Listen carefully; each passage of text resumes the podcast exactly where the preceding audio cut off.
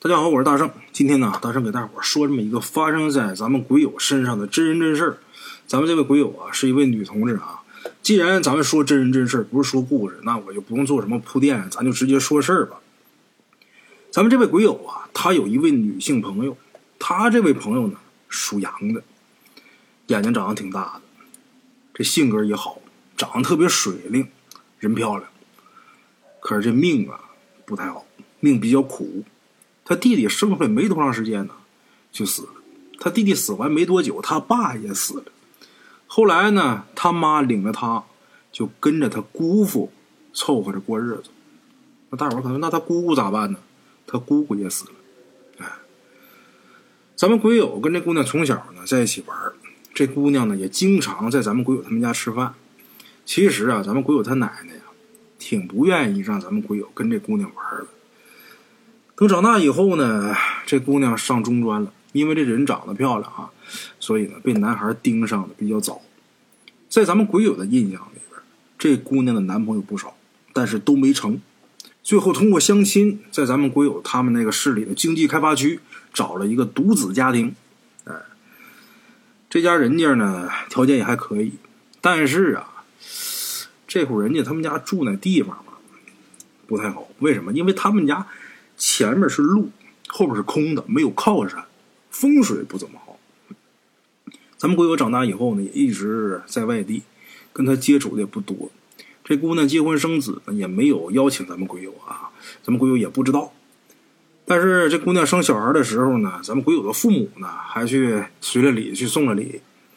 这姑娘结婚以后，跟咱们鬼友呢，就见过两次面。这姑娘生小孩以后啊，人丰满了不少。这脸蛋还是很漂亮啊！第二次见面以后没多长时间，咱们鬼友就听说这姑娘生病了，什么病？白血病。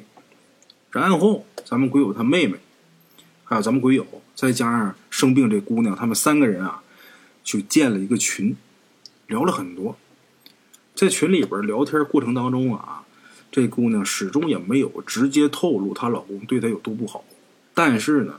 咱们鬼友和她妹妹都能看得出来，这姑娘在防着她老公。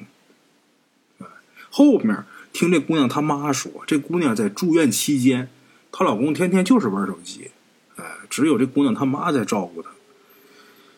两家这个关系，这姑娘跟婆婆的关系呢也不好，婆媳关系不好，受了很多苦。后面医院里边预存的这个医药费用完了。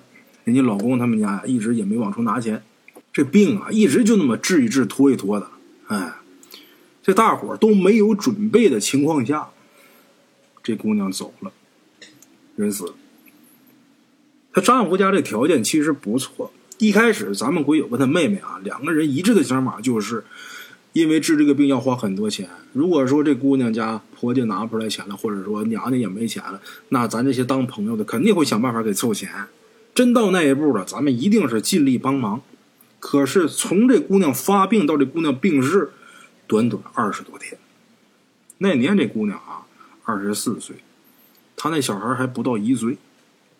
这姑娘去世，咱们鬼友她妹妹啊，没赶上看这姑娘最后一眼。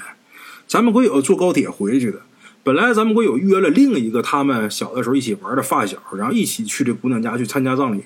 后面啊，那发小就没去。因为那发小他们家是做生意的，就忌讳这种事人就没去。咱们鬼友自己去的。等到了这姑娘他们家门口的时候，他姑爷出来接的咱们鬼友。他姑爷也就是后来跟他妈搭伙过的那个，也是他后爸，哎，来接的咱们鬼友。在咱们鬼友刚走进去的时候，这汗毛唰就竖起来了，就感觉这个他们家这个温度啊，跟外边截然不同，阴冷阴冷，就感觉好像有一种莫名其妙的力量。挺害怕的，但是这个感情还是战胜了恐惧。咱们鬼友还是犹豫之后啊，迈步往里走。这棺材就摆在堂屋的门口，这会儿马上要封棺了。咱们鬼友既然来了，过去跟告个别吧。死者家属呢，也让咱们鬼友去告个别。其实啊，咱们鬼友比较抗拒，强忍着恐惧走近以后，看见这姑娘穿了一身黑色的寿衣。这会儿这鼻子孔那儿啊冒着很多白色的泡泡，他姑父帮他把这个不干净的东西都给擦掉了。这姑娘脸色惨白，咱们鬼友已经认不出来她的样子。人一死脱相了跟活的时候完全不一样。棺材下边摆着这姑娘的鞋子。咱们鬼友算是见着她最后一面了啊！这棺材就封口了。等第二天晚上，咱们鬼友他妹妹才到才来。这时候已经封棺了，就见不着了呀。咱们鬼友他妹妹啊，在棺材前面哭的昏天暗地的。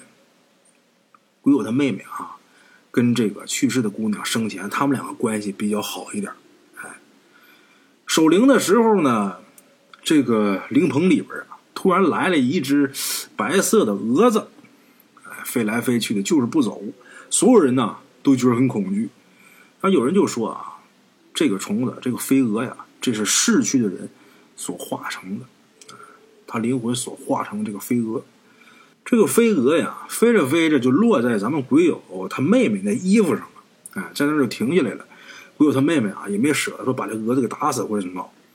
最后啊，咱们鬼友劝他，就说你给他弄下这可能不好，怎么劝也没有用啊。后来死者的舅舅懂点这方面的事儿啊，就跟鬼友他妹妹说，就说这样不吉利。劝了很多次，咱们鬼友他妹妹啊，才把这衣服外套给脱了。后来呀，大伙慢慢都散了。死者的老公害怕，不敢单独睡，跟他爸妈跑一个房间去睡觉去。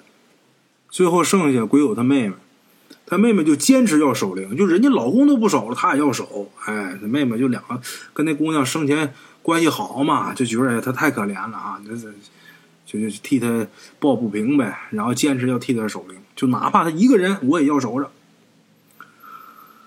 之后。下葬，下葬以后，她丈夫家啊，把所有她生前用的东西都烧了，就剩下一个结婚照。本来说呢，想留个念想，最后呢，突然又说不要了。丈夫他们家不要了，这姑娘娘家也没法要，因为这娘家妈一看这照片啊，就哭。哎，然后这姑娘她后爸，就她那姑父啊，就说这个别往回拿了，拿回他妈天天看这照片，天天哭，那身子就哭坏了。最后这照片就没没处处理了，哎，然后说把他给扔了吧，鬼友他妹妹不让，不让怎么办呢？把这照片拿回去，拿哪儿去呢？拿家去了。鬼友跟他妹妹，他俩可是同父同母的。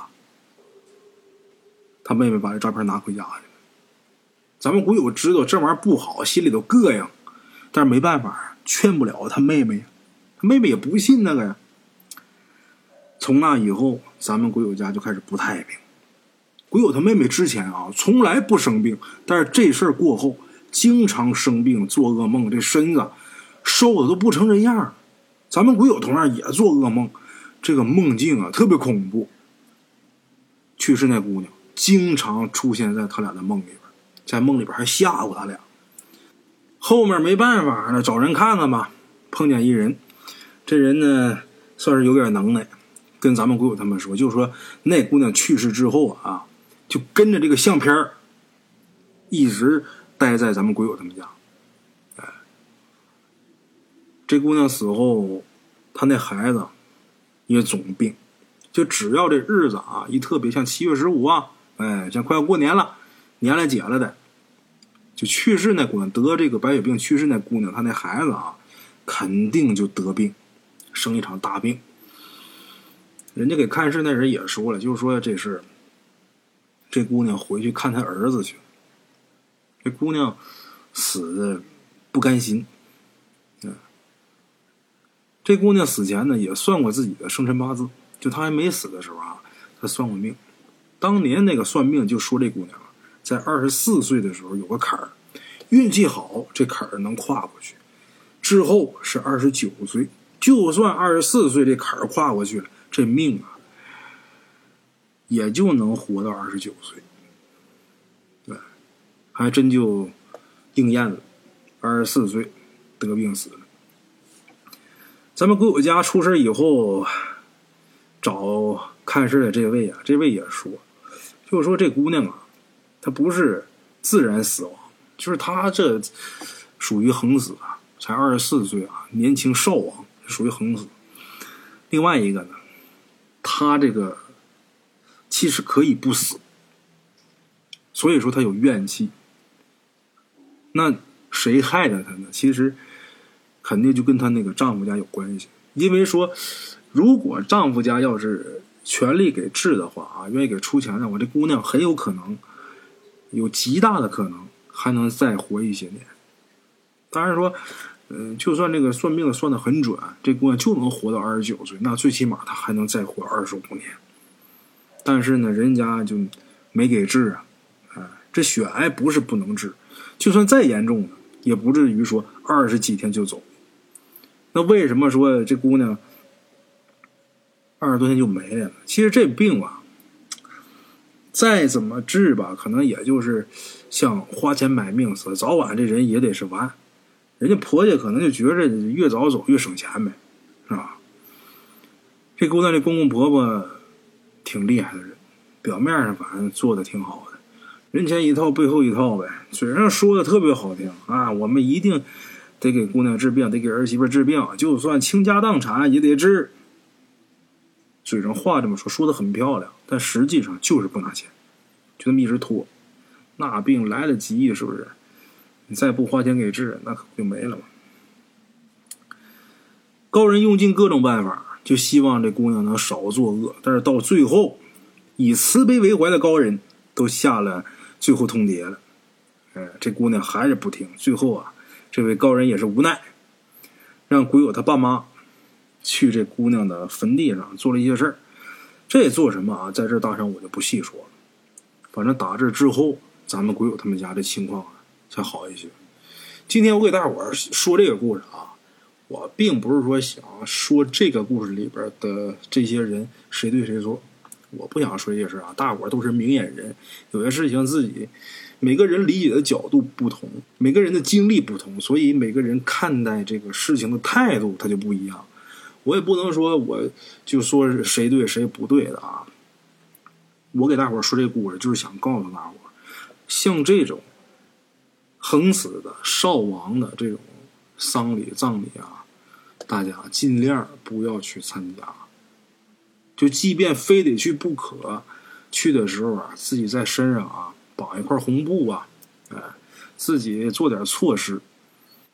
非得去不可的话，也要尽量避免跟死者的遗体接触，最好是连看都不要看。这种事儿啊，除了这个死者的家属。别的人啊，尽量别往前沾，就包括一些葬礼呀，说白了，能不去参加的，就尽量少去参加。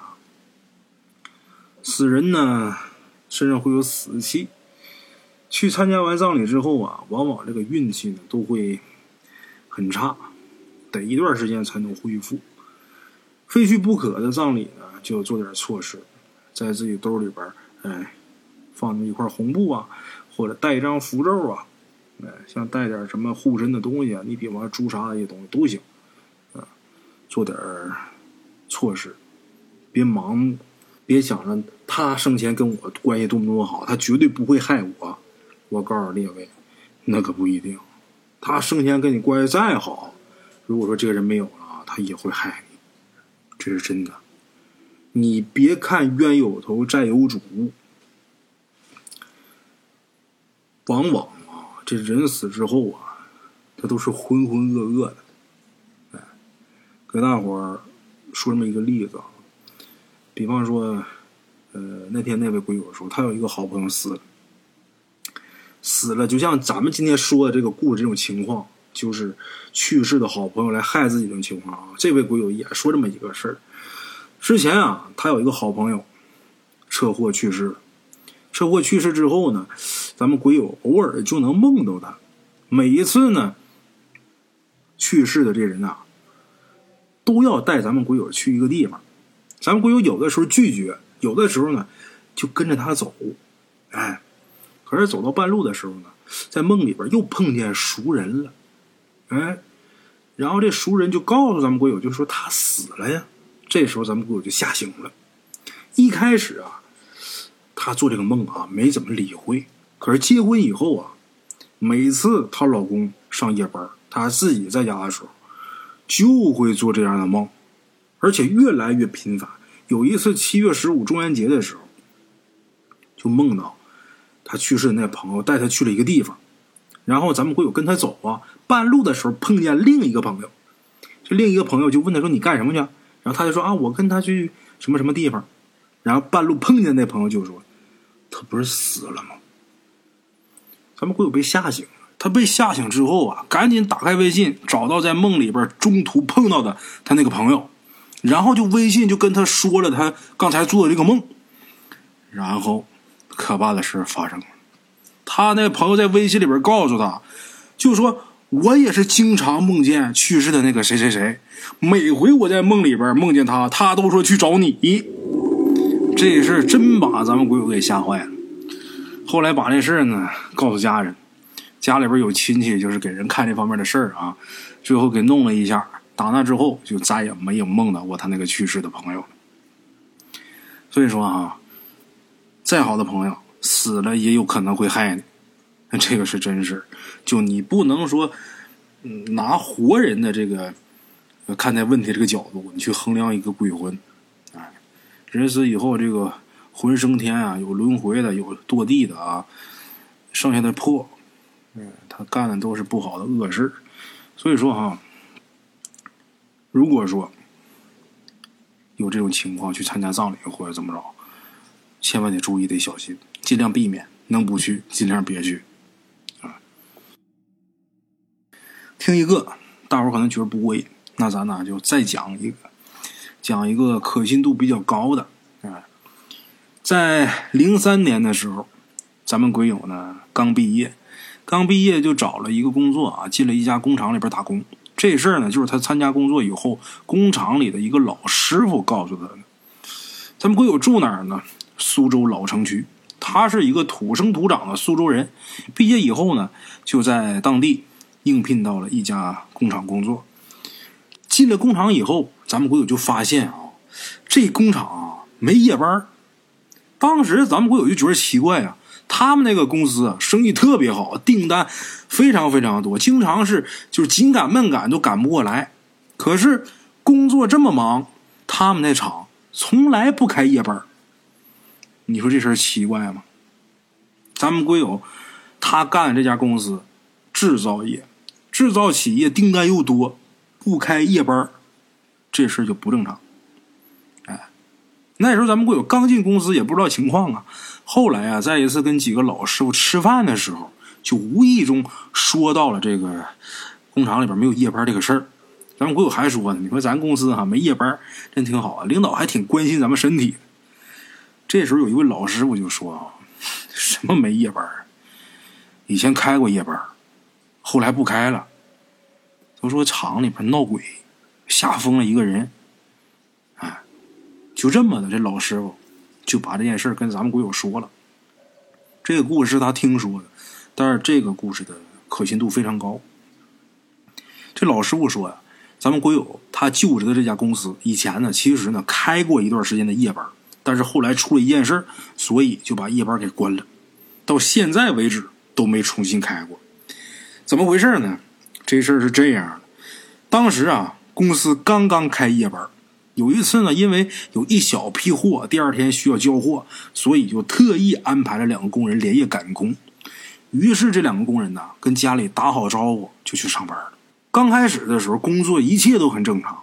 他们两个人干到不到十一点的时候，这工作已经干完一大半了。于是两个人呢，就坐车间里边休息，准备歇到一两点的时候再继续干。可是快到一点的时候呢。其中有一个工人突然说家里边孩子发高烧，然后他急急忙忙就回家了，就留下另外一个人，他自己在这儿。估计被留下这位心里也挺不爽的啊。但是呢，他还是把两个人的活都干了，干的还挺快，干到半夜两点半左右就把两个人的活都干完了。没事以后呢，他就准备去这个休息室躺一会儿，等早上外边有公交车了，他就可以下班回家休息了。哎。就这么的，他就一个人去了休息室。到了休息室，找了一把椅子，斜靠着想眯一会儿。刚坐下没多长时间，他突然就听见隔壁啊有哗啦啦这个机器加工的这个声音。他就觉得很奇怪啊，因为他很清楚，今天只安排了他们两个人上夜班，隔壁车间排班跟这个车间排班的领导是一个人，所以说他很清楚隔壁应该没人。不过确实隔壁那机器响啊，而且很有规律，听这声音呢，就是有人在用机器加工什么东西。于是呢，他就打算去隔壁去逛逛去，反正我一个人闲着也是无聊，就准备去找隔壁那人呢聊聊天啥的。他当时也没多想，他听见这个隔壁机器响，他明知都没人，听见机器响，他也没觉得奇怪，他就觉得可能是后面又安排人来了呗。那人家领导安排人能跟咱说吗？是吧？